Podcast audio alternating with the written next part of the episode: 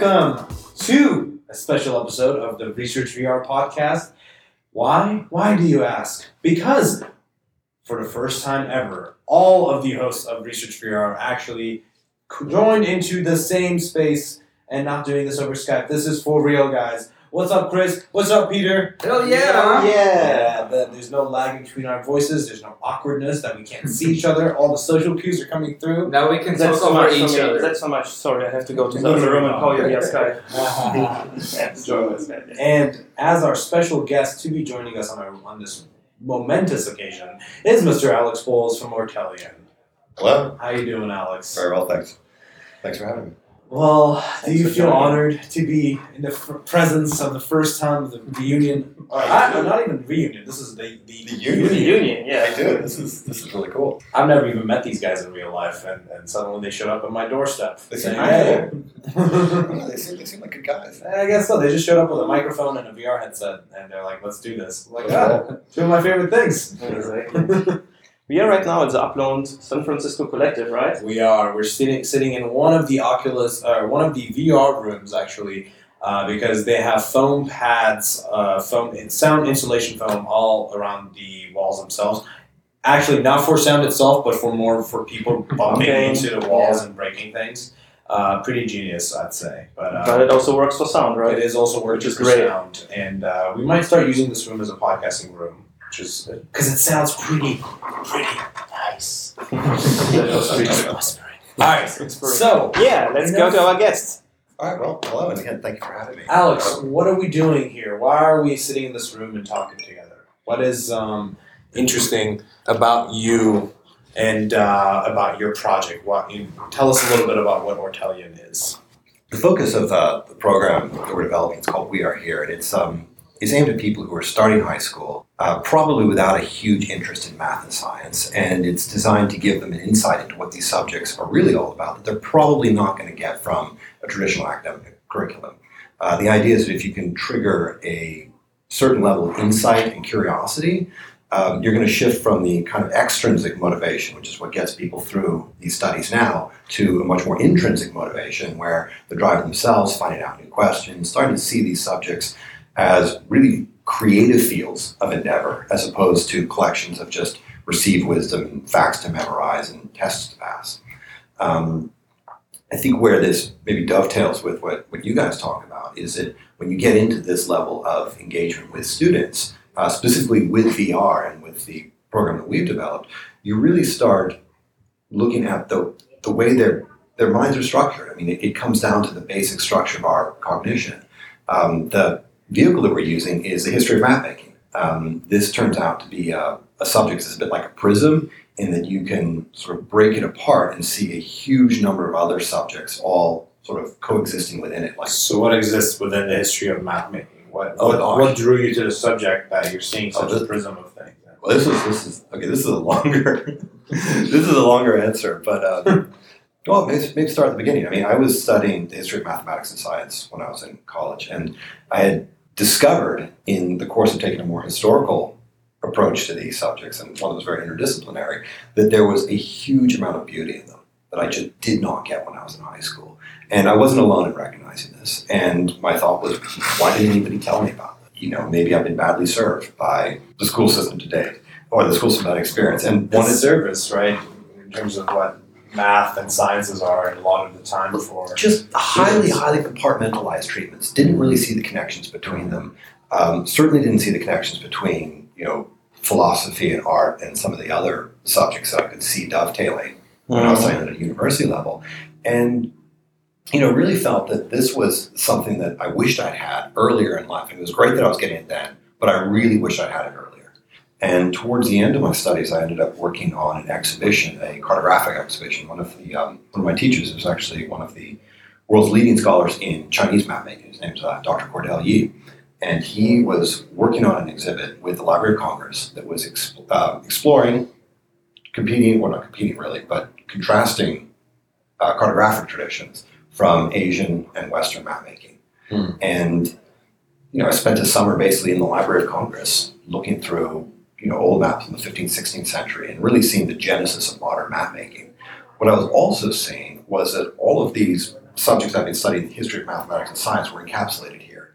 And that you could literally see them. And not only could you see them on the paper, but you could see the response of people using this paper, using this clearer vision of the world to actually expand the various social and economic networks that were in turn being charted in these maps. So you realize, looking at these bits of paper, that they were both causes and effects of history. and there you are holding it in your hands, and that was just that was a powerful experience. You know, I sort of fell in love there. Now, when you introduced this idea to me a few days ago, you were speaking about how the way humans think developed was how the maps developed, right? Right. Well, that came much later, and I had no idea at the time how deep mapping actually went in terms of being an extension of our physiology. Mm-hmm. Do tell. But um, well, this this this took this took a lot more time before I even got into this. But um, you know, years later, I was looking for a way to turn this into an educational program. I ended up going to work in commercial filmmaking. Um, had gotten that had run its course. I was I'd lost interest in this essentially, and uh, a friend of mine who worked with the American Museum of Natural History as their director of astrovisualization was saying, "Well, you should do one of these shows, a planetarium show." Well, what on earth? Would I do? He's like, "Well, look, you understand the astronomical roots of mapping. Yes, you understand how." That gets filtered through mathematical and scientific models to create maps. And yes, he's like, and you could show that. Well, yeah, sure. He's like, that's a story. You know, that's what we need. We have people coming here, uh, teachers, bringing their classes here, needing to get them involved in math in, or in science in particular, and we're able to deal with that. But when they ask for stuff that's going to get students excited about math, we're coming up short. Mhm. And this is an idea using essentially mapping as its connection to astronomy, which is our bread and butter, and the needs of classrooms, you know, throughout the New York area. Mhm. Um, that's how, you know, that's how you can find a show that's going to work in this environment and, you know, meet the needs of teachers. And that's kind of where it started. And it also didn't get that far because the economics of the world aren't that great. When virtual reality came along, Mhm. um, suddenly it looked like there was a much, much bigger venue for spherical media. And initially, this started as simply a, a straight translation from you know a giant dome with a bunch of people to a small private dome with you know individual people. No real change in the content itself. But the further I got into VR, the further, the more I started to realize that domes themselves were just the backdrop. That the essence of VR was really a much more social and interactive experience, and it wasn't simply about how we perceived the world; it was how about how we interacted with the world. And this is when I started to realize that it's got a lot more to do with our underlying consciousness and how our brains assemble a picture of the world and coordinate our actions within it than I was originally, you know, sort of imagining. And you know, this is when the sort of connections between how our minds assemble a stable image of the world and then locate ourselves within it and allow us to essentially act, you know, within that image. And the larger problems of mapping started to become clear. Well, I mean, one seemed to parallel the other, you know, where there was a sort of micro and a macro. And as I started to read more about, and I'm sure you guys know far more about this than I do, but you know, basically the two stream theory, you know, the ventral pathway, the dorsal pathway, and, you know, creating the what and the where, you know, just started lighting up. I'm like, oh my God, this is exactly what mapping does, you know, but it does it on a global scale. And, you know, the idea of needing to sort of combine the product of these two streams in the, um, in the prefrontal cortex and turning, you know, impulses into motor control. Uh, that looked to me a lot like what's happening when a navigator is combining the charts with their own position and turning that into, say, the direction of the ship you know, and turning that into a specific set of commands, like, you know, five degrees this way, and Mhm. pull such and such sail and by this much. And, you know, I was seeing essentially a, a large externalization of what must be going on in a small but much more complex way inside our minds. And this this was just one of the most exciting things that I like I, I thought I'd come across because when you look at the history of mapping, what you see is a constant progression toward deeper integration with maps. So we create these sort of giant externalizations of the world. And we learn to use them to operate in the world in ways we couldn't otherwise do. When the entire field moves forward, the way people respond to that is by essentially trying to get the input and output circles to move much faster. So we can get information into maps much more quickly, producing much, much higher resolution maps that cover a broad range of subjects.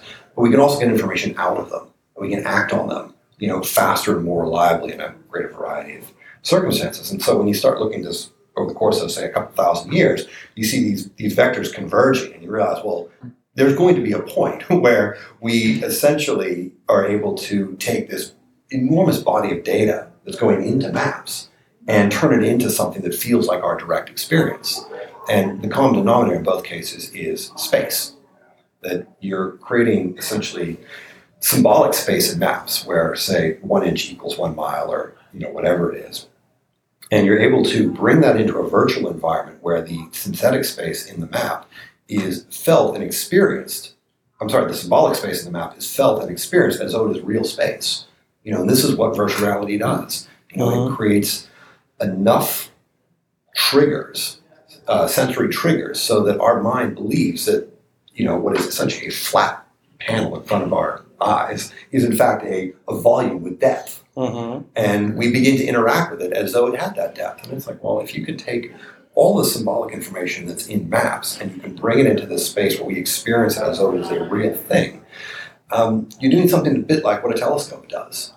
You know, we can't travel to distant galaxy, but we can bring that distant galaxy to us, put it on our scale. Likewise, we can take representations of the world and the systems within it that typically exist far beyond our ability to comprehend. And through virtual reality, we can bring them to a point where we can start interacting with them naturally, instinctively, and you know, essentially on a, on a human level. And so at this point, I realized that virtual reality was not only a means to tell this story and to essentially distribute it in an economical fashion, it was also a very, very major chapter in the story. And to me, that was one of these aha moments where you realize that as a as a writer, you know, something where you're Mhm. looking for a payoff for an audience Mhm. you know, for them to hit that revelation moment in the end where they realize that this thing that they've been seeing the story through is actually a part of the story.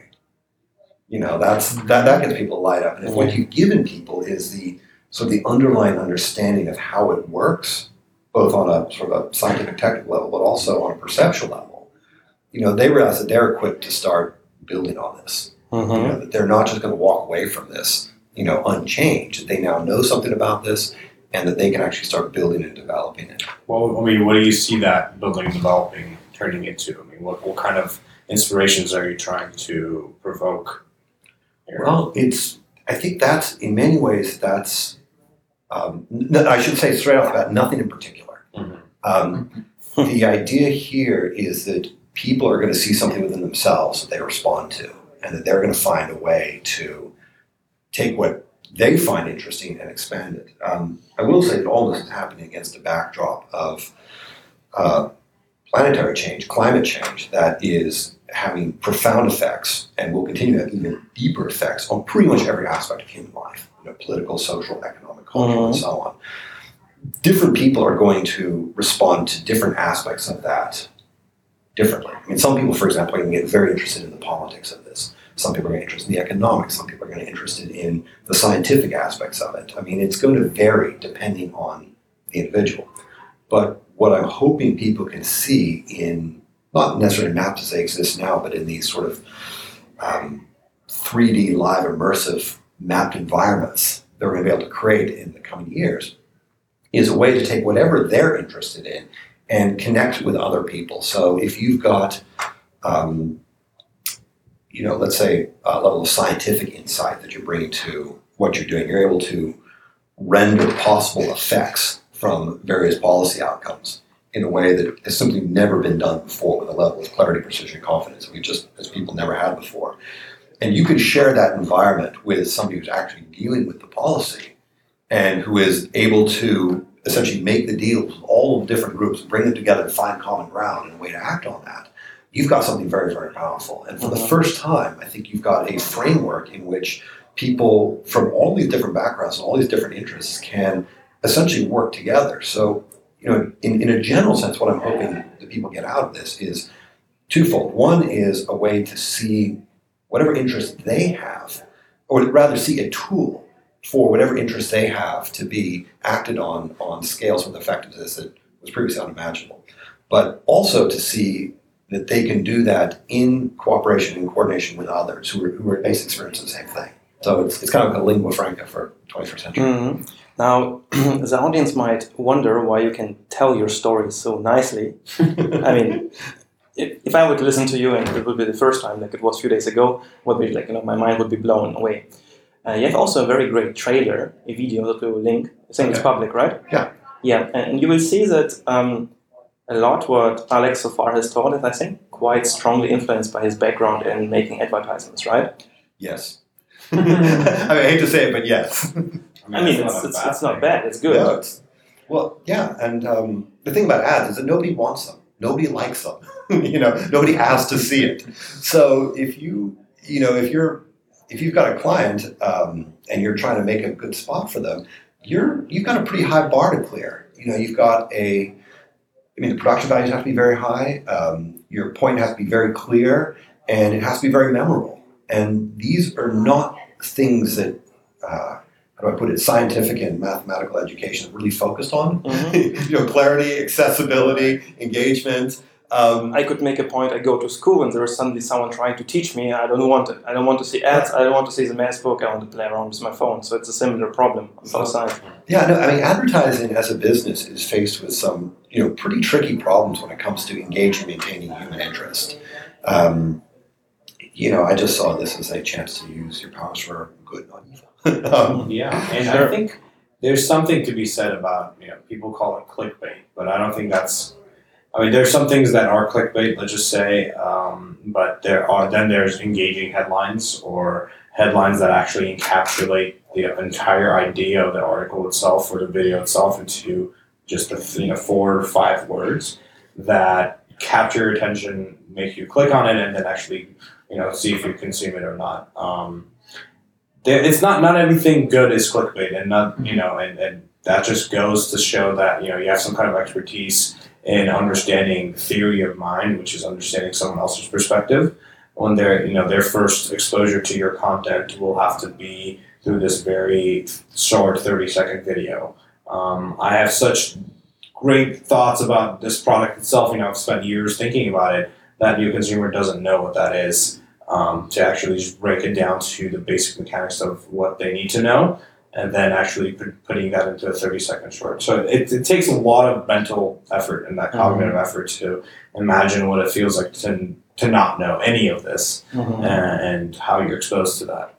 Now the thing is also when we come back maybe to the teaching point. I mean, you're sitting in school, right? There's a teacher in front of you. He's trying to tell you something, and he's basically basically competing with your headphones that are playing music, some kind of ads that are shown on your iPhone, right, or your Android phone, and all the stuff that's happening around you. Everything is so colorful, so thrilling. You know, you click on the TV, there's a lot of amazing stuff happening. You go to the internet, a lot of short, precise information mm. describing very strongly and very quickly what it's supposed to be, you know. But then you come to school and there's a very long 90 minute lesson on how this formula was developed, right? And I, as far as I understand, you're trying to break it, Alex, right? So maybe here we can do a one step closer to the ground, and you, maybe you can give us an example of the experience that you would imagine here. Um, well, actually, to answer both those questions, the first one is not necessarily trying to break it because that's that's a little ambitious right now. Um, Be disruptive. uh, it's I, I think of it as more as a complementary thing uh, Yeah, at, sure, this, sure, at, this, at this point. It's okay. Um, that- start somewhere. you start somewhere, and the idea is that you you sort of accept the existing framework for what it is. You recognize that there is, in fact, a lot of information that's buried in there, um, and you're not necessarily going to see it if you're not in the right frame of mind. So the idea here is to simply give people the idea that this stuff is there. It is, in fact, worth digging for. Um, yeah, they're going to still going to have to dig, um, but for people, you know, like myself, who whose complaint really came down to why didn't anybody even tell me that this was there? You know, if I had simply known, I would have approached these classes differently. So I think initially that's the problem it solves. And you know, I think this is actually not something where you're sort of I mean, I don't I don't blame teachers for any of this. I mean, they're operating in a, a framework that was established, you know, by and large a century ago, if not more. hmm Um, if it was something that they could have changed, could change, they would have changed by now. Um, I think I think many teachers understand this problem, in fact, more acutely than most people. Um, so, you know, my hope is that this is something that they're going to essentially be able to recognize the, the value in immediately and, you know, tell their students this is something you should be doing. This is a, sort of an essential portion of the prep. Um, you know, in terms of like, what does this actually look like? Uh, one of the places, you know, essentially where this is a sort of a demo that I'm producing now to show this actually works, um, starts in the Library at Alexandria. You know, where Mm-hmm. A lot of the basic language that we think about in terms of mapping latitude, longitude, you know, having 60 or 360 degrees of, you know, um, well, I mean, that's how we divide divide the whole thing up. I mean, this is this is all stuff that emerged at a fairly specific place and time. And you know, the idea here is to show people how mathematics, scientific models, computation all work together, you know, as a whole Mm-hmm. And um, you know also like three legs on the stool. So you know the example starts with a um, with the Euclidean construction, just building a triangle. And what people are able to do is you know they, they, they build a triangle. There's a there's a guide who guides with this. They they construct a triangle, and the guide asks them to consider what they know about this, you know, and how they know about this, and you know how they know that the triangle they constructed is perfectly equilateral.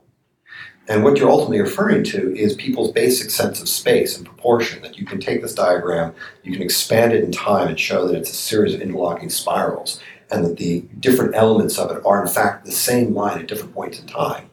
You know, it's almost like the watch, the, the second hand on your watch. You know, if it's in one point or at another point, you don't think of it as being a different hand. It's the same hand, it's just moved through time.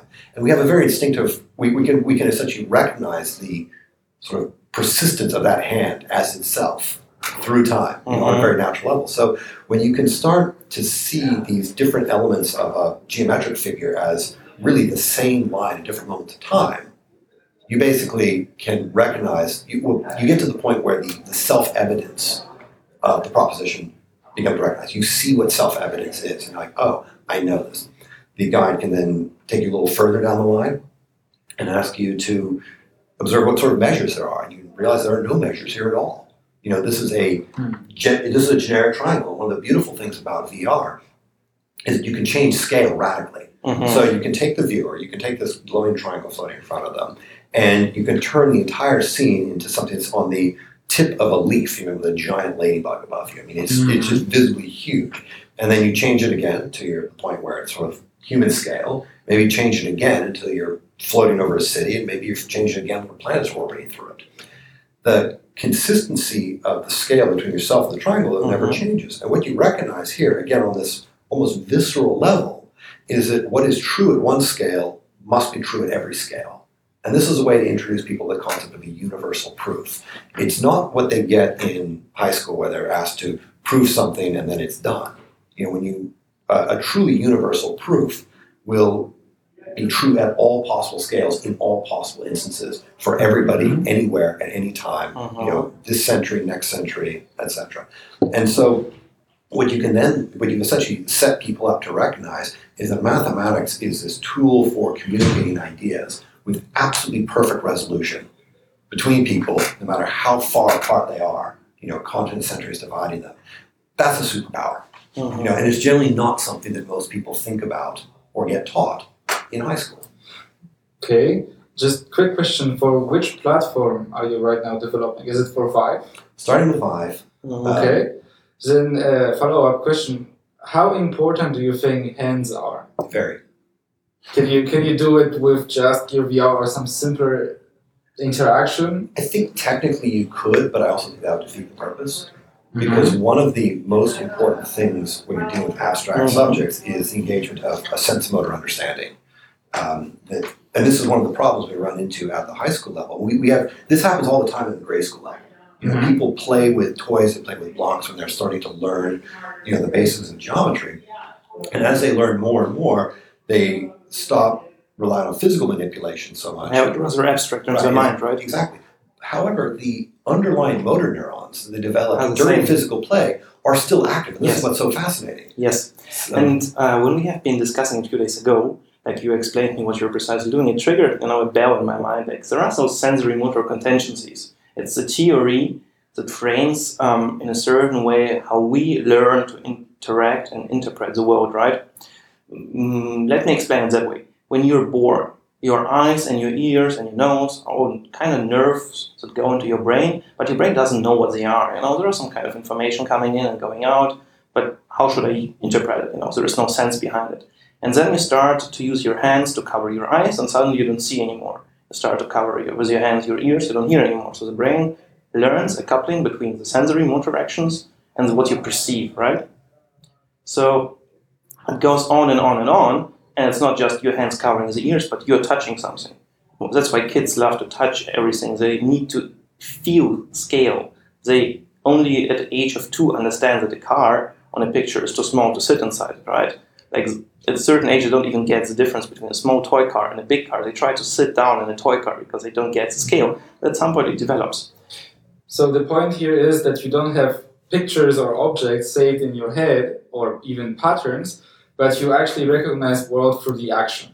Precisely. Which here is extremely important because if you can uh, in any way act with uh, your content, then you will learn it much better because you, did literally something. grasp. Yes, Exactly. exactly. And this is a huge problem in high school because what we've tended to do, or what educators tend to do, is they've associated this sort of very tactile style of learning with a stage in people's lives, Mhm. not a stage in their development of an understanding of a particular subject. Yes. And as it turns out, um, this sort of literal hands-on approach is a really great way to learn anything with an abstract layer, no matter how old you are.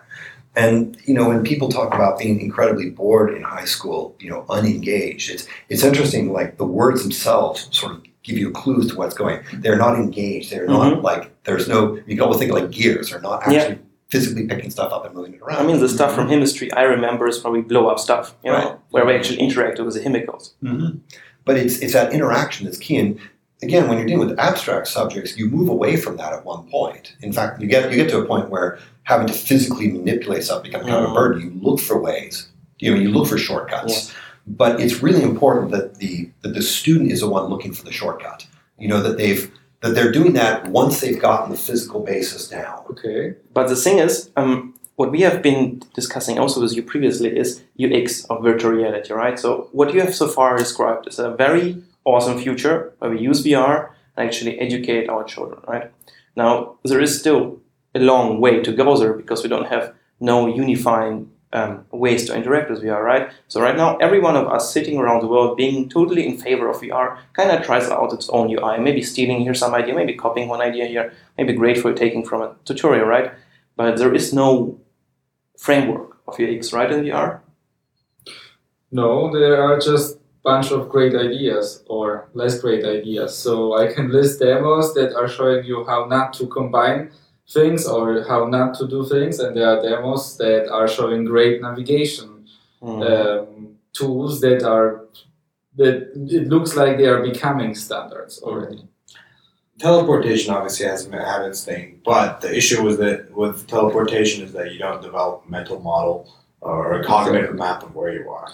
Uh, the second, I think, the, the alternative to that is combining that with scaling, with using you know the, the, the side grip buttons on a Vive, or it will probably be the one of the triggers on the touch, where you grab and you kind of pinch and zoom things. So think Tilt Brush's, new you know 7.0 update that honestly had a profound effect on my brain when I spent at least 30 minutes. I don't know if we spoke about this about on Not last yet. podcast. Okay, well, we were discussing this amongst all of us where we were actually just sitting there and like I was playing with the tilt, like I was painting something in Tilt Brush and, and recording video in there, um, and I was just playing with the scaling all the time.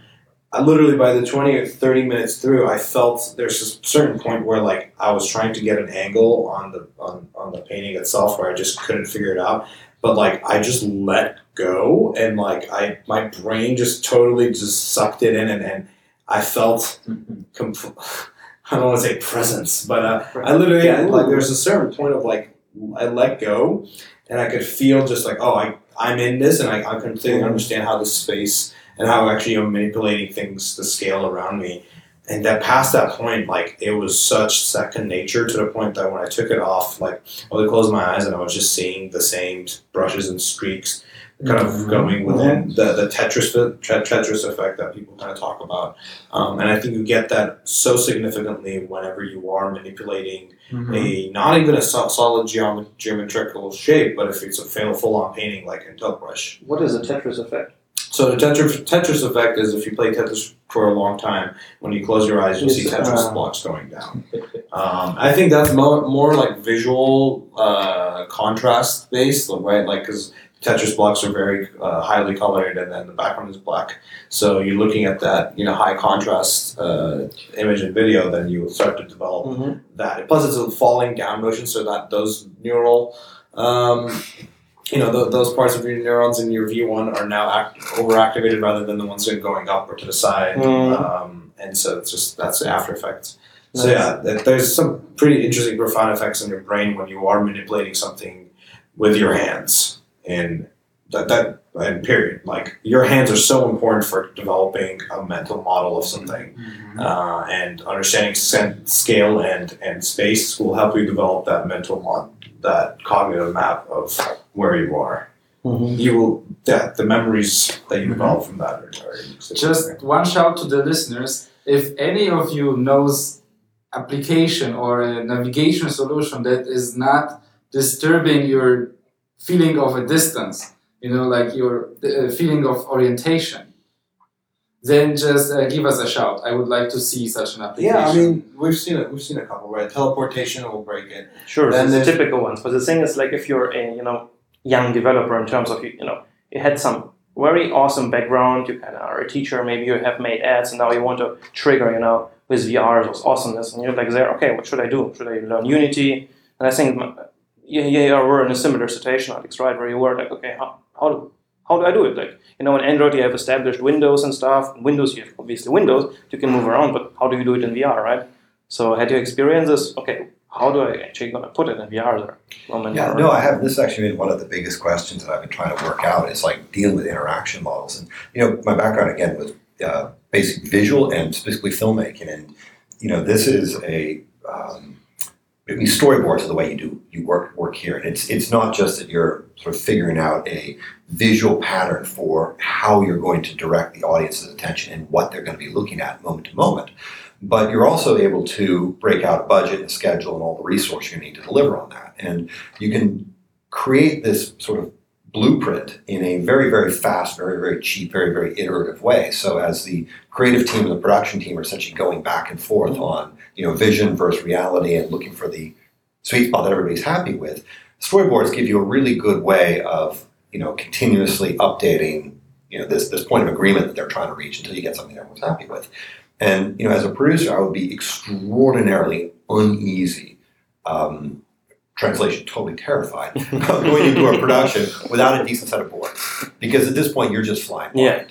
Yeah. And that just seemed to me to be like you know basic responsibility. And one of the problems that people from film backgrounds have recognized when they get into VR is that these tools just don't work. you know, that the the idea of having a user who's outside of the environment and looking at it through a fixed window, that's just gone. Yep. Uh, so much of it gets inverted, and so so much of the basic you know approach and the mechanisms that work in film just simply don't work in VR. And it's not just that creatively things that work in film don't work in VR. From a production perspective, things don't work. And you know, I was very interested. I, I knew I knew that you weren't going to get a literal translation of storyboards, but I, I wanted to find what the equivalent thing was going to be that would allow a creative team to, you know, simultaneously work out a creative vision as well as, you know, get all the practical Mhm. realities and realize that nailed down. And to get onto the same page before they start to spend a lot of money. And did you find anything? So what I found um, was actually developed by a, a friend of mine, Omer Shapira. Um, he came up with a technique which he calls design without a headset. And his basic recognition was that the core sense for virtual reality is proprioception. You know, we talk a lot about how it's important to get the different sort of streams synchronized. You want your visual and the, the haptic and the audio to all sort of work together because if they do, you know, your brain will respond as though this is a real world Mhm. and it will allow you to feel a sense of immersion.